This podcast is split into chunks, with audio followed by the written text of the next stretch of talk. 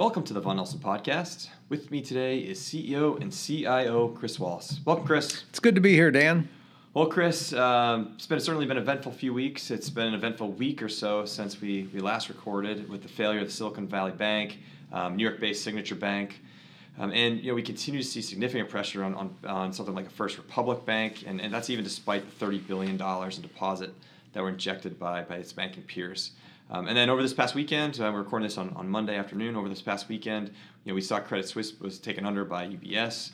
Um, we saw the Fed, the ECB, the Bank of Japan. They announced a coordination um, in liquidity via currency swap lines. Um, as I keep going, right, interest rate volatility, right, we saw that blow out, um, making it really difficult for the market participants to hedge. Uh, from a price action standpoint, you know, gold was up about 5.7% last week. The Nasdaq was up about 4.4%. Um, so, first question for you today, you know, do you think that this is a sign that monetary tightening is coming to an end? Um, and is that the time for investors to increase risk? Yeah. So let me address that question in two parts. I do think it's the beginning of the end of monetary tightening, meaning we've had a very aggressive campaign of monetary tightening via interest rate increases. Um, certainly, the acceleration of the loss recognition within the regulated banking system for the last week or so further tightens financial conditions. And as we talked about, you know, our view is that inflation did peak. It should be trending below 4% by the end of the year. However, we're getting these early indications that inflation may be a bit stickier um, than anybody would be comfortable with, but no indication that inflation's bottoming and about to reaccelerate. So, yes, we're we're past the initial move. Uh, we've tightened financial conditions significantly. We're seeing the loss realization manifest itself. Um, it's I think it's time for investors to start building the playbook for adding risk to the portfolios.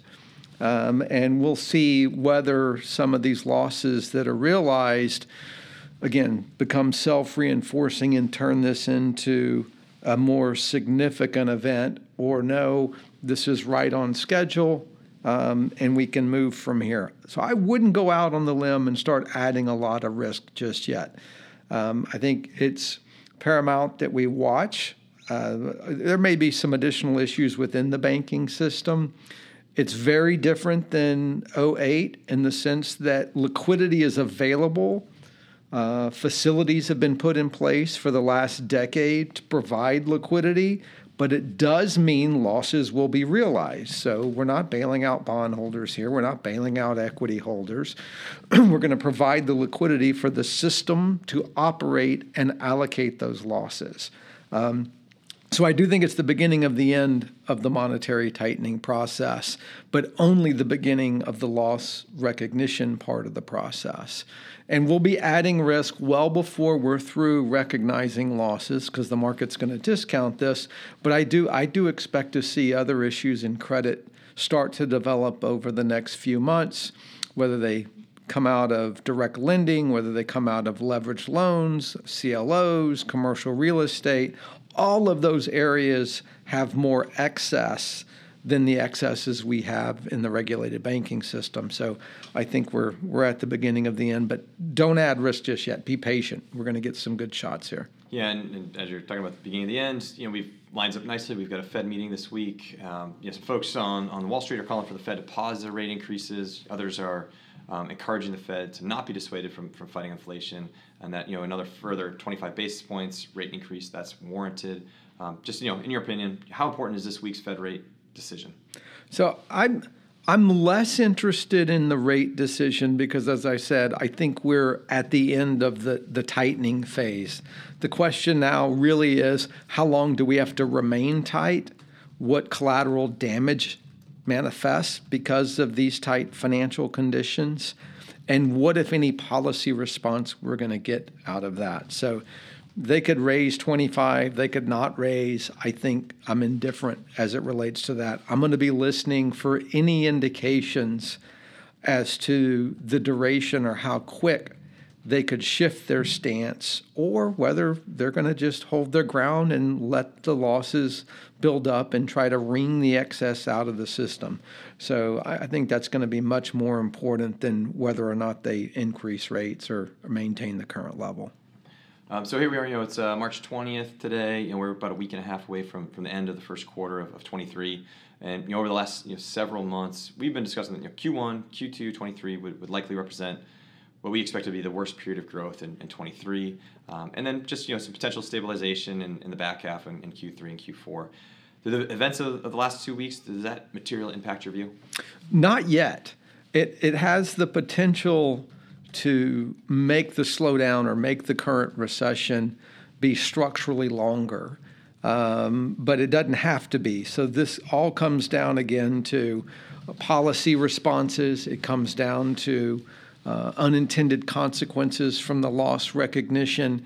So, the tightening phase within lending standards of the regulated banking system was already on the wrong side of pro growth policies. This is just going to reinforce those. Um, so, we just got to let it play out and see.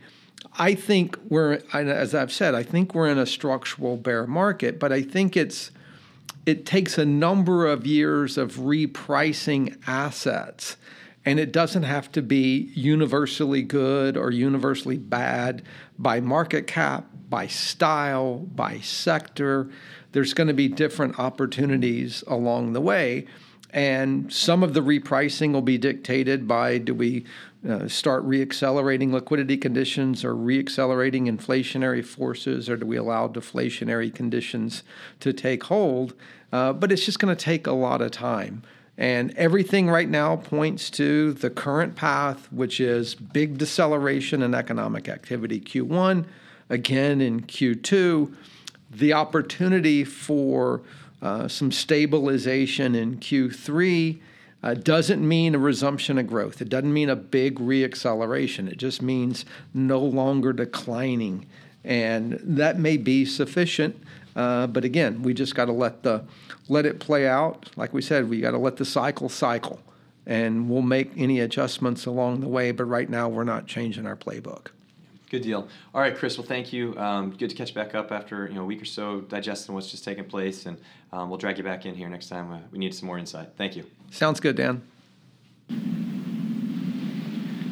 The views, information, and/or opinions expressed during this podcast are solely those of the individuals involved and do not necessarily represent those of Vaughan Nelson and its employees. Vaughan Nelson does not verify and assumes no responsibility for the accuracy of any of the information contained in the podcast.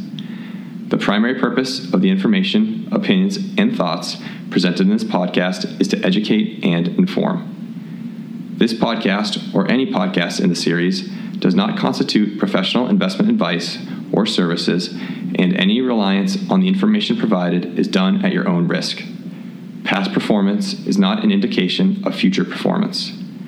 By accessing this podcast, you acknowledge that the entire contents of this podcast are the property of Vaughan Nelson and, or used by Vaughan Nelson with permission and are protected under U.S. copyright and trademark laws. Securities discussed within this podcast may be held in the Vaughan Nelson strategies.